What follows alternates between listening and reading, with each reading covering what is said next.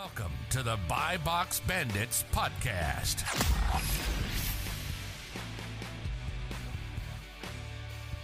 What's up, everyone? Welcome back to the Buy Box Bandits podcast. Today we have another amazing repeat guest, Chris Potter, who joined us back in September. You guys love that episode talking about his story, doing up to 13 million in one year with Amazon dropshipping, kind of trying out every single business model. If you haven't checked out that one, definitely check it out again. We're excited to have Chris on to jam on some more um, topic concerns about what he's currently up to, mistakes Amazon sellers are making. You've been dropping a lot of game on the, the Twitter timeline as well. So thanks for joining us. Yes, welcome to be back. The the first episode went over really well. We've heard uh, a lot of good things from a lot of people, and excited to be back. Yeah, absolutely. And just for people who haven't listened to the first one, could you give like the minute or two long background story in terms of how you got to where you are today? Only one or two minutes, huh? That's all I get. we got 40 on the last one, though. Yeah, yeah, I got like 40 on the last one. So, uh, yeah, the, the basic background is I started back in 2005 selling on eBay part time. I transitioned into Amazon in 2008 full time, and I was basically an Amazon seller from 2008 all the way to 2020. So we're talking about 12 years ish. At its peak, I was at $13 million in sales. I did pretty much every business model between retail arbitrage, online arbitrage, drop shipping, private label, wholesale, you name it, I did it. And I also had standalone websites as well. Another one, I don't know if I mentioned the last one, is I also owned a blog design business at one point. I bought it and resold that. And then I also had a paid uh, Amazon group as well for sellers that were over 100,000 and we were up to about uh, I think about 300 members at its peak for that one. So those are a few other nuggets. If you didn't listen to the first episode, I don't think I mentioned those in the first one. And then in 2020, I exited Amazon. I purchased two tax two tax businesses in 2020. We have 47 offices between Virginia and North Carolina. And over this last uh, off season here, we started doing bookkeeping and CFO and taxes specifically for e-commerce businesses is what we're working on now. So that kind of hopefully it's between one and two minutes there. There you go. Yeah, absolutely. So I think I think where we kind of wanted to start on this episode was getting into detail about some of the more nuanced, advanced OA specific strategies. Specifically, um, getting going with order cancellations, right? That's going to be the big buzzword, buzz topic. When we're starting to talk about OA at scale, right? How to get around, if it's possible, some of those sites that start canceling you off the rip with no mm-hmm. sort of explanation, warning, that sort of thing. So kind of let's dig into that and go from there. Yeah. So when you have cancellations, what you really have to put yourself in the mind of is the actual people on the other side, because there's there's people and systems on the other side that are doing these cancellations. And so really what your goal is is to think about why would they cancel in the first place in most cases, it's not because they just want to be jerks. uh, in a lot of cases, it's also not because they don't want resellers. I mean, there's some, some cases, yes, they don't want resellers. But in a lot of cases, the reason why they're canceling it is because it's fraud. That's what they, they think it is. They think it's fraud. And so really the key is, is to think about what would trigger it to be fraud in the first place. And there's lots of things that could that could go into this. It could be maybe the addresses don't match. Maybe the transaction amount is just way too large. Maybe the IP address didn't match where it's being shipped to. There's a litany of different things it could be. And the issue is, is that a lot of times you just don't know what caused it. In a lot of cases, the ridiculously big orders make a lot of sense because if you, let's say you're a smaller website that normally only sees orders come in on a daily basis for 50, 100, maybe $500 max, and you come throw in a $5,000 order, they're immediately going to look at this and be like, uh, I don't think so, buddy. And they're just going to cancel the order because it makes no sense. So you really have to put yourself in the shoes of whatever website it is that you're that you're going to. And obviously much bigger websites like uh, Bed Bath and Beyond, which I know is closing down now, or you know some of those larger operations they have uh, probably entire departments of people who look at this stuff. They probably have their own internal rules that specifically say if X does this, if Y does this, if Z does this, cancel the order automatically. And a lot of these bigger sites have those sorts of systems. And there's even software and companies out there that actually sell this software to these bigger companies with all these various integral rules that they can actually set internally. So your whole goal is basically to figure out what are those internal rules for that specific supplier and try to make the order look as organic as possible to fit within the rules they're expecting. And so that, that's kind of the, the general basics of the background of what you have to kind of think about initially. and I'm sure you guys have seen this different, you know, there's differing rules no matter what website you go to, right? Yep. Yeah. Yep. And it's all it's all kind of like anything. It's an exploratory process. What I always mm-hmm. recommend to people is standardize PayPal and credit card through PayPal because we also want security on, on our end, obviously not just the website. And then you have the the you're spending the bank's money if you're using the credit card, just even if you backing up with cash, obviously ideally. And um and then paypal for added security just because if a website takes paypal they it's going to be pretty hard for them to scam you just on that side. So i standardize that. Are you typically is that what you uh direction you like to go with as well? So uh, let me let me touch base really quickly on the PayPal thing, and uh, I, I agree that I agree with exactly what you're saying. Is that is one method to kind of get around it because PayPal is a trusted bank source yeah for many websites. So what you're doing is you're just a, you're lay, uh, adding on a layer of trust by doing that.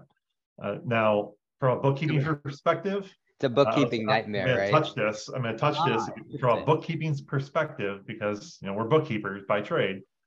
One thing to keep in mind is that if you're going to do this, please create a separate PayPal account specifically for doing this. Ah, That's yeah. separate from any sort of other inbound transactions or outbound transactions.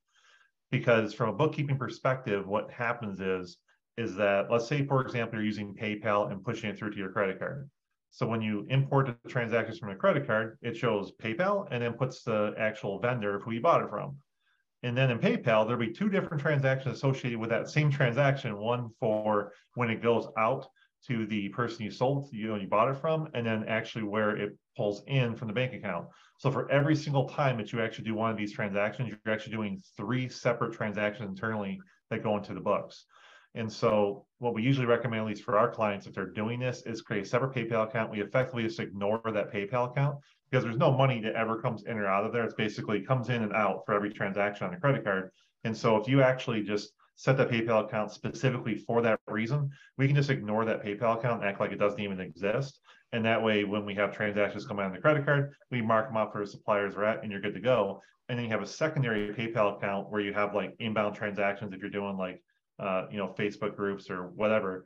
And then we have outbound payments that are not associated with this, utilize the other account. That way, that way we hook up that account with with your books, and that makes things a lot cleaner uh, for anyone that's doing books. And believe me, if you commingle uh, those accounts and we have to sort through all that stuff, it's going to cost you a significantly amount more money, no matter who's doing your books to actually clean it up and do that. Plus, if you're doing it yourself, it's just going to cost a lot more time to try and match all those things up because it is a relative nightmare.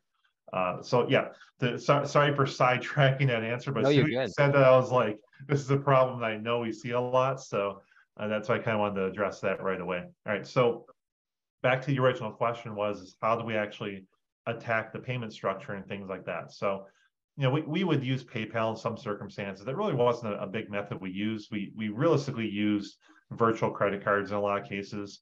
And so you know that there's there's various uh, ways that you can do virtual credit cards through uh, various websites to do that with. I mean, there's credit cards on their own that have the ability to do virtual credit cards now. Please, you know, uh, Capital One, I believe, is one of them that has the ability to do that, where you just No, click on their virtual credit card, get into one, you're good to go. So we would actually use vir- virtual credit cards that are specifically tied to specific websites, which Ah, there's a couple of reasons why we would do that. Number Just- one, if we tie it to the website, then we know that if it's used somewhere else, we know that that website is causing some problems for us because they're sharing the, they're sharing a credit card or they're hacked or something. So that's one reason to do it. Number two is if we continuously use that same credit card on reorders, it makes it a lot simpler Quicker. for yeah. type of issues. So not to mention, the last thing too is on those virtual credit cards, most of the time, you can put any address you want for the billing address. You don't necessarily need to use your billing address on those virtual ones. And so that's kind of the, the thing that we saw in a lot of cases too, is it allows us to put different billing addresses. Because there were some cases where we would see some suppliers that once you place like two or three orders, they start canceling every order. And the only way around that was to have different billing addresses for every order that we placed. And that's that's one of the ways we kind of went around that. Now, so for context, so that is something that you guys need to be careful of because nowadays in the authenticity age of Amazon, especially with ship uh, prep centers, that billing address is typically one of the standards that you can use and tell Amazon that says, okay, this is my billing address. I know the shipping address isn't associated with my Amazon account, but usually that billing address is your saving grace. So just bear in mind if you start switching the billing address, you open up a whole nother sort of uh, Absolutely good point. there. Absolutely Um, good point. In, in our in our case, because we were doing drop shipping, we were shipping it. We were basically using the billing address as the same shipping address the person Right, of course, to. yep. So in our case, it wasn't an issue. But you're absolutely 100 percent right that if you're going to switch around billing addresses, really it is good for a prep center because you can make the billing address and the shipping address whatever the actual address is. And obviously, if you're doing some other you know advanced strategies where like if you have a if you have a supplier that just won't ship to the address anymore because it's been shipped too many times and you're starting to like you know spin up some of these UPS store locations to ship stuff to and you have a guy going around to all the UPS stores and picking the stuff up then you can have the billing address and shipping address be exactly the same and that's another strategy we used to use is when you have a supplier that just literally won't ship to an address anymore because there's too many orders shipped to it which we see that with prep centers at times Mhm. we literally would just find any UPS store or uh, PostNet or Post Annex, all those places that have those those virtual mailbox addresses, and we would just get multiple mailbox addresses at different locations. They're kind of nearby wherever it's being shipped to, and then we just ship them those addresses, and then we'd have a person go around and pick them all up. Now, So it's very continuing on the theme of uh, virtual credit cards and checking out and those sorts of things, when we start talking about having potentially VAs purchase for us, would that be the the best method to do so? Is virtual credit cards? Absolutely, yeah. We we would have we would have uh, VAs place orders for us. That's I I, I wouldn't place orders. It was all VAs that placed all the orders for us. So, yeah, that was a system we had. Was credit cards was one way to do it, and then we can also kind of tie a specific credit card numbers to the actual person who's placing the order. So then when you also know if they're doing any sort of funky stuff, you can immediately figure out that that's happening because as soon as you introduce other people placing orders or spending money in your accounts, you have to start watching your accounts like a hawk. And when you watch your accounts like a hawk, you have to make sure everything matches. And that's one way of doing that. Yeah, we were together with a bunch of our friends this weekend and we were all checking out this bolo. And one of our friends is like really into VAs, and we were all checking out. And he was, he's like not into OA as much. And he was talking to his VA on the phone. And he was like, Hey, Jimmy, like, what are we actually buying? Like, what's the coupon code? And he just refuses to do the orders himself. but he, he was, he was on his, his on his, uh, on the phone with his, his VA over the Yep. scenes while everyone was checking out, which is, uh, talking. So how else in terms of just giving up control? Because that's something I, I definitely struggle with, like delegation and all that. Um, like did that come natural to you, or was that kind of just something like having more experience that you just kind of had to do eventually if you wanted to keep growing, or did that was that like a natural thing? Yeah, I mean, I think everyone has that natural inclination of, oh crap, I don't want to hand someone a credit card. I mean, I think everyone runs into that. And even myself, I had that same problem when I was younger too. Uh, one thing to keep in mind is that when I started my Amazon business, I actually was already in a leadership role in uh, working at Best Buy. Actually, I started working at Best Buy when I was 16 years old, and I worked there for 12 years. And I started as a cashier, and I worked my way up to assistant manager of, of Best Buy. So uh, what happened was over time, I started getting accustomed to delegating things and having people do things and Mhm. following up with them and those sorts of things. So when I actually started my Amazon business, I was already in the mode of delegation because that was already what I was doing in my day job. And so it wasn't that difficult for me to do it. Now the control aspect as far as finances, absolutely. That was that was one of the things where I'm like, "Uh, I don't know if I really want to do this. But there does become a point in time where you just have to give control over to people. And now at this point, like I, I personally don't have a problem with giving control up to other people as long as they have some sort of system behind it to verify that there aren't going to be any shenanigans on the background. And so that that's really the key that if you're going to start re- releasing any sort of control to people, specifically with finances, you just have to make sure there's some sort of back end process to verify what they're doing. And so what that may look like is on the OA order, if you're having them place OA or, orders for you, you basically, and this has this can be you or it can be someone else. And as long as you don't have like one one thing we saw in, in our operations, we would have you know, we had order placers, then we had people who would actually verify the information done, and they had no communication between between the two people. So that way they, they couldn't really collude between each other.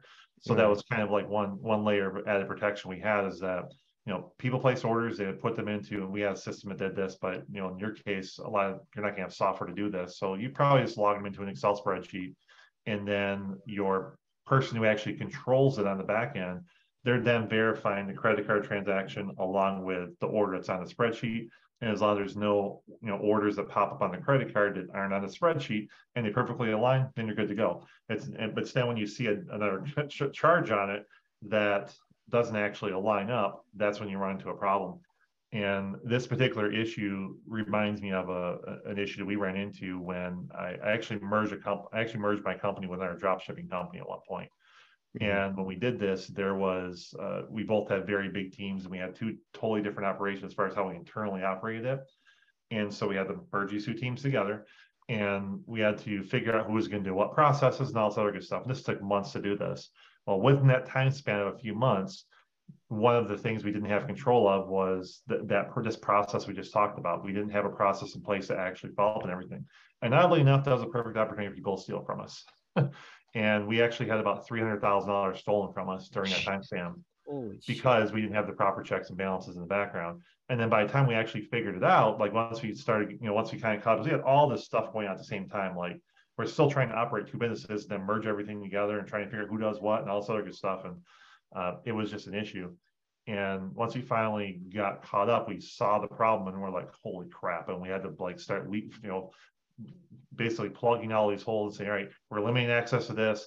And then we started slowly giving access back once we knew we had uh, control systems behind it. But had again, to find the mole. The mansion. Sure. Someone's got a mansion in the in uh, the Philippines.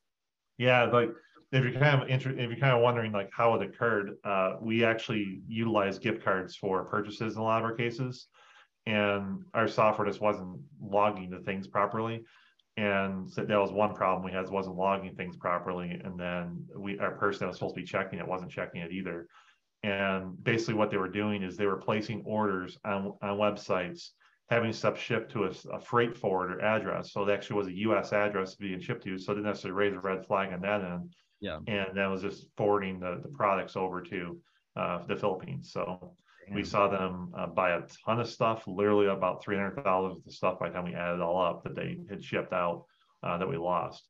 Damn. And so that's it's, one way to do it. They waited, like they, waited they waited and they struck when the time was right, unfortunately. And it's crazy because like it's not like you know we had those systems in place beforehand, and it's just that, that they have to be at the sliver of time that they could have done it and they, they're like, up, oh, let's go, let's roll. yeah, craziness. That's funny. Sheer craziness.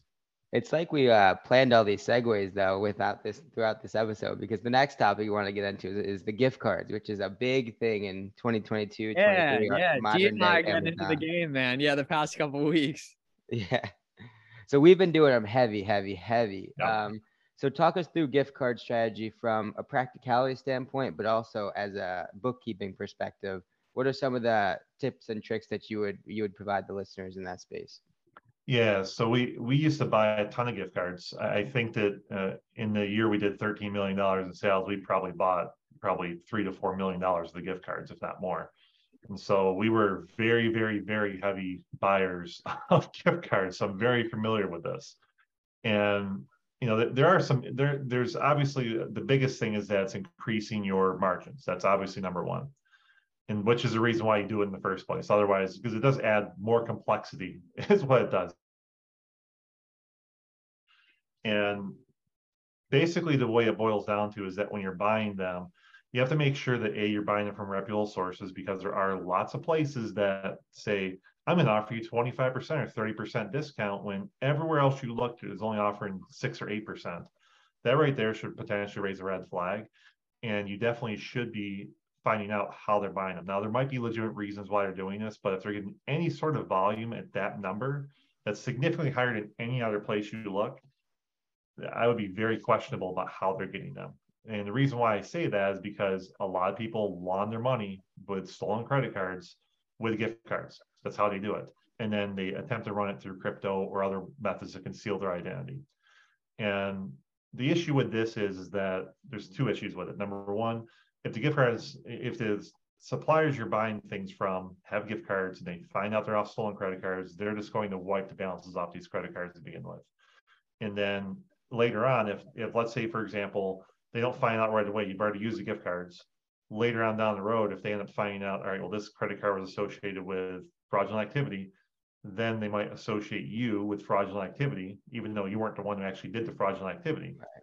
And that might flag you as a buyer in the future. So if you have like a great supplier you're buying from and you're using gift cards all the time and they're cool with it, if they end up finding out that a bunch of them are stolen credit, you know, gift cards, now that great symbiosis you have with shipping to your prep center now might cause a problem because it might just totally flag the address now, which not only causes a problem for you, but every other person that's at an address too. So that's part of the problem. And then the other thing is, is that I, I mentioned this on Twitter at one point that which, you know, is a little bit, uh, you know, uh, exaggerated. Is that if it is a money laundering scheme, theoretically you could also be uh, caught for uh, money laundering accessory. Now the reality of that happening is probably pretty little. However, what typically happens, you know, think about when you have these big criminals, how they find them, right? They find them through taxes. and so if, for example, you were to get caught up in the money laundering type thing, which you had nothing to do with, it's entirely possible that if it's considered stolen credit cards, then they then the IRS could actually say, well, you can no longer deduct this because it's stolen because it's stolen. So now all of that inventory that you bought that was otherwise deductible at one point now can't be deducted. So now all that money that you spent on gift cards, you're not gonna pay taxes on all that money. So if you bought a million dollars of the gift cards and you're at, and you are at a 20% tax rate, you you now owe two hundred thousand dollars. So that's kind of the other reason why I would be very, you know, judicious on where you're buying your stuff from. Yeah. So, where were? Oh, yeah. Well, go ahead. Yeah, what were your go-to spots like in terms of getting gift cards from? Because we've had a lot of success with Gift Card Wiki, which is an aggregator for like mm-hmm. a lot of the different ones, but like you know the Card Cash, the Raise, the Rags yep. the World, the mainstream ones. Yeah, the mainstream ones is where we would normally buy most of our, our gift cards through. You know, just like you mentioned, Raise, Card Cash, uh, and Card Pool were actually our biggest three ones that we had. We bought some other ones from the different ones, and we would use Gift Card Wiki, just like you mentioned, to find additional sources. But you know, when we had those sort of websites, we would do our due diligence. I would talk to them, find out how they're buying them, find out what they're doing. If we try to find a new supplier, and obviously, if it's in the same range as what most of our sites are, you don't necessarily have to be as like uh, anal about it, mm-hmm. because more than likely, if they're kind of in the range of all the rest of where everyone else is selling, they're probably not trying to just get rid of the stuff because it's hot. in that case, there might be legitimate reasons why they're they're selling them. Uh, so yeah, good question on that. Yeah, I think uh like I was looking at that's actually a pretty good business model that Card Cash has. Like I think they they were offering to buy my Nike ones for like 12% or something or like 88% of the value and then they flip it for like they they arbitrage like the 7% yep. yeah like that's that's an interesting thing and especially well, they also buy them from the retail stores themselves don't they like at scale really like discount they might that's they, they, yeah. definitely might. It never made sense to me. People giving gift cards for Christmas presents, like it's just like so limiting what you could possibly get and stuff like that. It's a very first world problem, but that never really made sense to me. And uh, and yeah, yeah you got to wonder what where at a macro scale they get all this volume because there's millions of dollars of gift cards available. And the last thing on the credit card point uh everyone that's listening should get the capital one spark the 2% cash back one. Like i was thinking about how insane we like kept talking about it over the weekend but you get 2% cash back and then they pay out so quick. So it's like the cash flow cycle is amazing like that too. I assume you're always really dialed in with your credit card strategy with that chris yeah, so we used to use Spark just like just like you're referring to. I actually had two Spark cards, and there is actually another credit card you may or may not be familiar with. And it's uh it's actually a Bank of America card that they have mm-hmm. that you can get actually up to 2.62% cash back. And the way it works is there's basically a, a cashback advantage card that they have that's one and a half percent cash back. That's the base value of it. If you have a Bank of America uh, checking account, and or a Merrill Lynch account, and you basically add all your numbers up, and you typically have an average balance between the two of over hundred thousand dollars, you get access to their what they call it's like premium uh, premium point club or something. And as part of the premium point club, they actually increase your bonus on all of your credit cards or Bank of America by 75%. So it takes that 1.5% cash back and increases it 2.625 cash back is what increases it to. That's pretty but, wild. Yep. But again, you, you need to have a hundred thousand dollars sitting in a Merrill Lynch account for, you know, you, you could, you, if you have like a Roth IRA or you have IRA accounts and you move them over to Merrill Lynch, that could be a way to uh, do the hundred thousand dollars. People don't necessarily have a hundred thousand dollars sitting around the bank account. That's one way of doing it. Sweet. And which uh Yeah. which was that a business card or a personal one? Yeah, It's a business Oh, card. perfect. Yeah, I figured. Yeah. yeah, Okay. Cool. Because I want to be on top of that and everything. So that, that's, a- that's the highest level cashback I've seen of any card that's out there. It used to be, there used to be, in the- I believe it's uh, uh, Alliant was another one for a while, that, but they, they don't run that one anymore. That one used to be three percent back in the day, but they, they don't offer it anymore. Yeah, and then the Chase Ink Premier, I think it's two point five percent for transactions over five k. So that's pretty gangster for people doing wholesale. I actually just got that card actually recently. They, they have a really good sign-on bonus with it. But I believe it is just two percent, I think is, is Well, the max. Oh, they might have changed that. It wa- it's two It used to be two and a half over and then five two and a half over five. They might have nerfed it. Yeah. Yeah, I, I think it's a little less than that, but I did sign, I actually did recently sign up for that card Yeah. and it's, you get a, you get a massive bonus right up front, so it's worth it just from the start, plus it's a very good card. I got, I only got a forty thousand dollar limit on it, and I don't even, I I mean, I don't even sell anymore, so I still got Yeah. Uh, I don't know why. Did I don't think we asked this last time, but what model would you do? We can just talk about it again. What model would you do if you had to start Amazon today? Probably private label. Off of that. Interesting. Okay, Yep. right, and it, well, assuming you know, that's honestly like I might do that if I if I had to start over. You know what I mean? And like I had to be. I'm not. Yeah. so- my roots are so deep in OA that I'm obviously not going to right now. Well, But that- what's your, what's your That's, that's thought? been a challenge for me too, is that my, I, I was so deep into wholesale and I already know that, like, you know, if you ask that question, and, and the reason why my answer is necessarily because I have that much background in it. It's because I, under- I fully understand the value of private label. So every dollar that you make in, in OA and wholesale generally is just, that's a dollar. That's all you're making out of it is a dollar. However, in private label, the more profit you make on private label, the more uh, likely you are to be able to sell it for a multiple of whatever that, that profit number is. So if you're to make, let's say, a hundred thousand dollars in profit on OA, that's all you're getting. You get a hundred thousand dollars and that's it. Whereas an exit for a private label product, if you're making hundred grand a year, you might be able to sell that now for three hundred grand or four hundred grand. And so Mhm. that hundred thousand dollars of profit now is actually worth four hundred thousand dollars, even though you're not actually getting it now. So that's so at, at some point with OA, you're likely just going to quit. You're just not going to do it anymore at some point. And so whatever the day is, there's no no additional money. Once you stop, it's over. Whereas with private label, once you're ready to get out, you sell that sucker and you get three more years worth of money. so that that's kind of the reason why I think private label is is the way I would go if I were to go back into it, is specifically for that reason. Has nothing to do with my specific knowledge base because my knowledge base is is very heavily skewed towards towards uh, wholesale and and OA.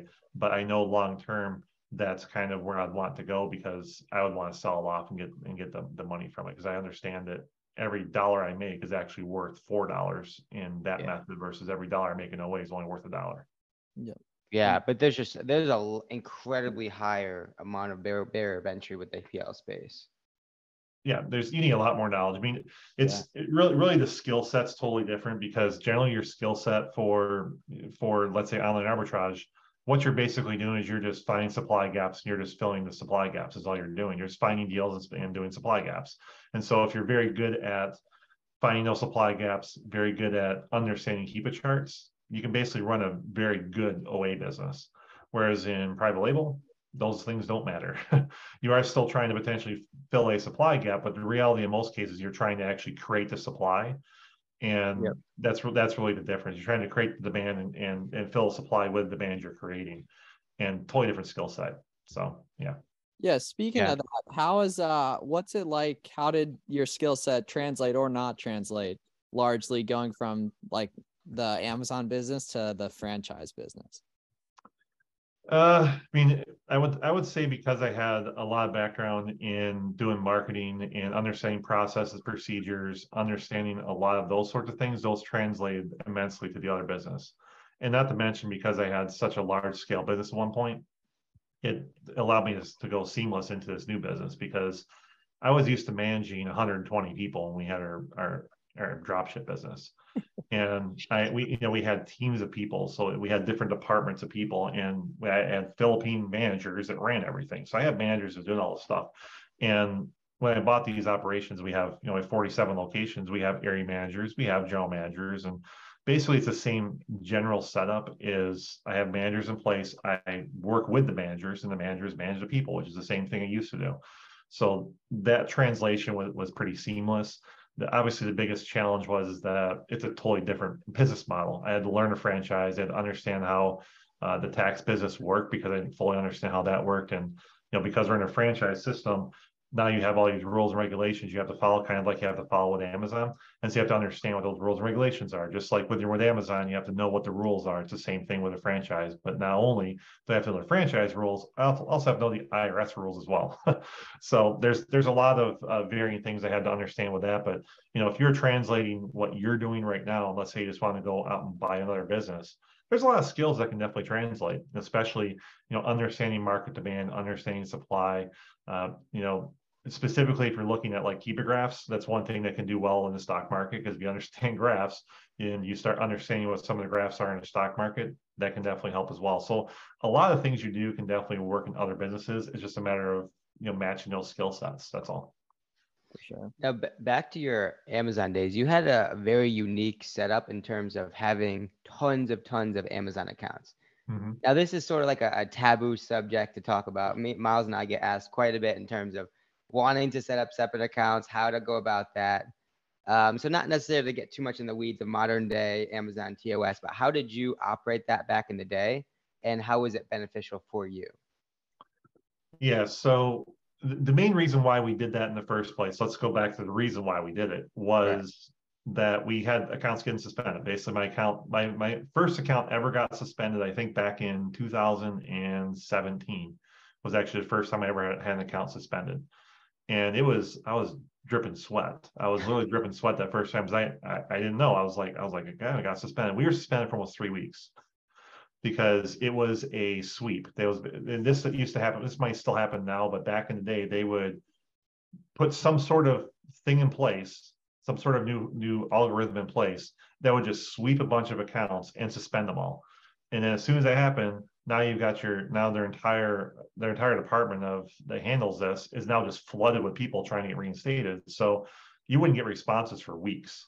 And in this case, it was three weeks when we finally got reinstated. I, I actually submitted an appeal probably three days later, maybe two days later after I figured out what to do and submit the appeal. It literally took them three weeks to reply to my initial first one. They ended up unsuspending me on my first try, yeah. but I was like sweating bullets. And I'm like, well, this is ridiculous. Like I've got employees that pay and all this other good stuff. So that worried me initially.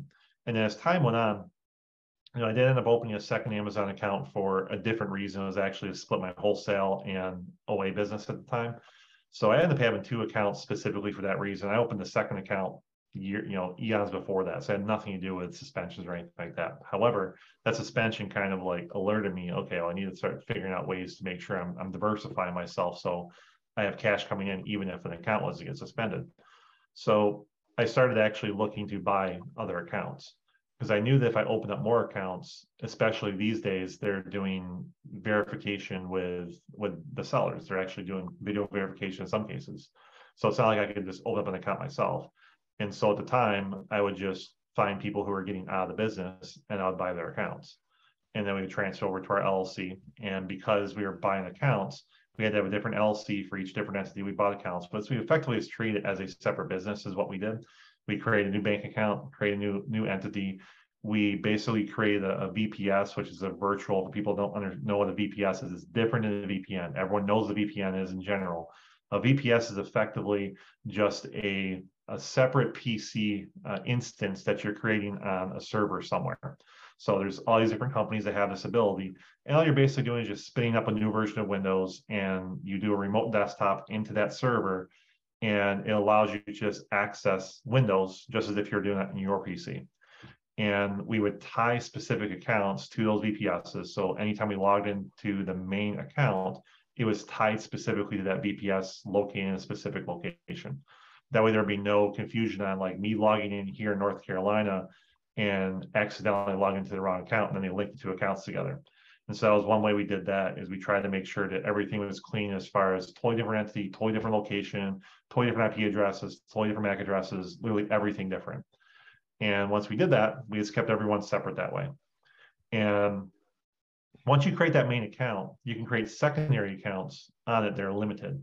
And those are the ones that generally don't get flagged when you have them attached to the same addresses and so forth because the reality is, is that there's all these different service providers that need logins. And so Amazon it would make no sense for Amazon to then start policing that because how else would like me as a bookkeeper be able to have access to 10 different accounts if I need to access your books? If I if there wasn't secondary access for that, or even a prep center is another example of two areas where you need access to the Amazon account. Otherwise, you can't do things. And there'd be no real way for Amazon to really do that. So we would create secondary accounts, and that's what we would typically log into on a regular basis. And we just treat it like, you know, treat like they're different businesses. It's the same thing that all these quote unquote legitimate uh, businesses that were doing automation services. Oh, theoretically, this is the same thing they were doing. If you had, if you actually had someone who was actually legitimately trying to not scam you, that's how they would have done it is it would have done it that way. And there's someone I knew that actually did try to not scam people, and that's the process they used. They would they basically treated all of these accounts as separate entities, which is what they were, and we just treat it that way. Now the follow-up question to Yeah. the year or two seller in 2023 that just heard that spiel, is that something that you would still advise maybe one of your clients today? I don't know. I don't know. It's uh, it's difficult to manage. It's very difficult to manage. So it, it really would depend on the level of sophistication of the person you're talking to because one wrong slip up and you're screwed. Yeah, I always tell people just like I I would Yeah. much, you know, if you do what you're supposed to do, like All the rules, do you what you know, do. there's a very very minuscule chance over the long term something bad that happened that will go on for an elongated period of time. Yeah. will happen. I tell people just like it's almost always like if you're asking that question, like you shouldn't do it in the first place. You, you know, you know what I mean? That that's there's like kind of a lot of stuff like that too. Um, but Yeah. yeah, I definitely wouldn't uh, wouldn't recommend that. Kind of to finish up here, Chris, we would love to uh like we love like reading your stuff on Twitter about bookkeeping and stuff. Just more so just like staying organized as a seller. Like where are people messing up just off what you've seen? Like what are reports that are helpful, metrics like you talked about last time, return on invested capital, which was cool. Mhm. I know people like that on Twitter. The post you had did that did well on that too. Yeah, so let, let- we can we basically since it's tax time and we're in January right now, and I'm beginning to guess is getting a release probably the next week or so. So this is prime time for to talk taxes and talk bookkeeping, that sort of thing. Now, what I've seen a lot with people who are, let's say, just starting out, which is probably a good chunk of people who are listening to this podcast. And what we tend to see is that they either start right away and they don't keep track of their stuff at all, or they then wise up a little bit and they get InventoryLab. And then they come to me and say, I'm ready to do my taxes or I need bookkeeping and this is what I have. I'm like, okay, let's talk a little bit here. And realistically, InventoryLab in general is okay for tax purposes for let's say your first year. Once you start getting to your second year, third year, it becomes a problem because InventoryLab is not perfect. It's not it's not designed to be an accounting system, which means that there's no way to verify the accuracy of it. And the biggest problem with it is, that there's human error that is introduced into that with no sort of backend to make sure that's actually accurate. Thing, think about this way is that specifically with inventory or even seller boards, another one, every single time you, you add an item, you have to do what? You have to enter in the buy cost every single time. Imagine like, you know, if you're doing something over and over again, you're going to make mistakes, especially when you start introducing like prep centers or VAs or multiple people entering buy costs. You can see how this can really become error prone. And there's literally no double check anyone ever does to make sure their costs are right. And so that's problem number one. And the other number two is that they might not enter in all of their expenses into InventoryLab or even keep track of an Excel spreadsheet or anything. And that's the other issue we see is that then you start missing deductions or again, like human error that they might transpose a number, put it wrong. All these various things you can think about are mostly due to human error or lack of motivation to even do it in the first place, which is what we see a lot of too, is that they come to us in January, February, knowing that tax time is coming up. And they're like, I need to get my stuff ready. It's like, well, what have you done so far? Uh, I'm like six months behind in entering buy costs and entering in expenses. It's like, okay, man, you got some work to do. uh, you know, and realistically, we can go back in time and actually clean things up, but it's costly. It's it's costly, and in a lot of cases, we when we have clients that are kind of within their first year uh, working on Amazon, and they have InventoryLab, we basically just tell them to update as best they possibly can InventoryLab, and we'll we'll use that for taxes. Again, it's not going to be 100% accurate. Again, for uh, audit purposes, it's a nightmare. If you ever get audited, it's not going to be fun because InventoryLab won't align with what you've actually done. So it causes a problem for that purpose.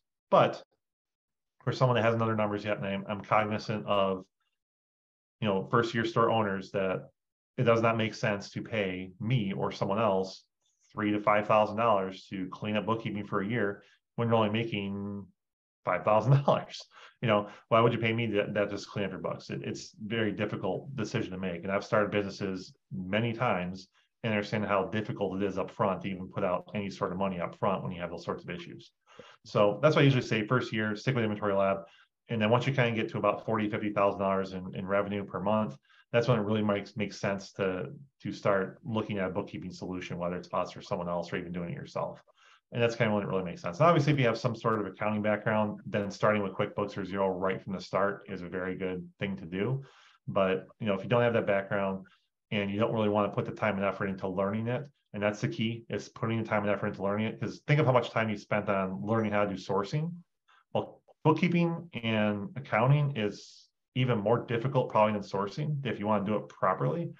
And a lot of times people just sign for QuickBooks, import the transactions, categorize some stuff, and they're like, "Oh, I'm done, good to go." That's not how it works. uh, and so that, that's that's probably the biggest problem we see with with most new sellers, people who aren't uh, you know with accounting that sort of thing. So um, I, am not sure if I went off the rails as far as your original oh, question, but yeah, uh, no, you're good. You know, I figured I'd just talk about some of the things we typically see from new sellers because that's you know it's that time of year. People are coming to me. I've, I'm literally booked out like for the next probably two weeks. I've been booked out since the beginning of this week, just talking to people all day long about taxes and about bookkeeping and getting them ready for taxes and that sort of thing. So, you know, it's what I'm hearing all day. do you have uh, VAs in the tax business too? We do. Yep. Cool, cool, sweet. I, I figured you would have to. You know, obviously it's a different sort of business. I'm sure there's a, you know, what it sounds like hundreds of domestic employees as well. But I'm glad you got that. It, it's so interesting how outdated some people are, and that like they could free up so much time, or uh, or like they're overpaying so much for people like in office and stuff like that. And it's cool. I'm the trend's only going to continue in terms of getting better in that regard with uh with VAs and stuff like that. But cool, thanks, thanks, Chris. That was fantastic once again. Uh, we mm-hmm. really appreciate it. And uh, anyone check out the uh, the other episode as well we did with Chris back in September. Um, anything else we should touch on, Garrett? No, go check uh, Chris Pyre's service out, bookkeeping, taxes, the whole nine yards. He'll take care of you from on a Twitter finance well. perspective. A lot of good wisdom and uh, and game on Twitter and all that. Sweet. All right. Thanks everyone for listening. We'll see you guys in the next one. Thanks, guys.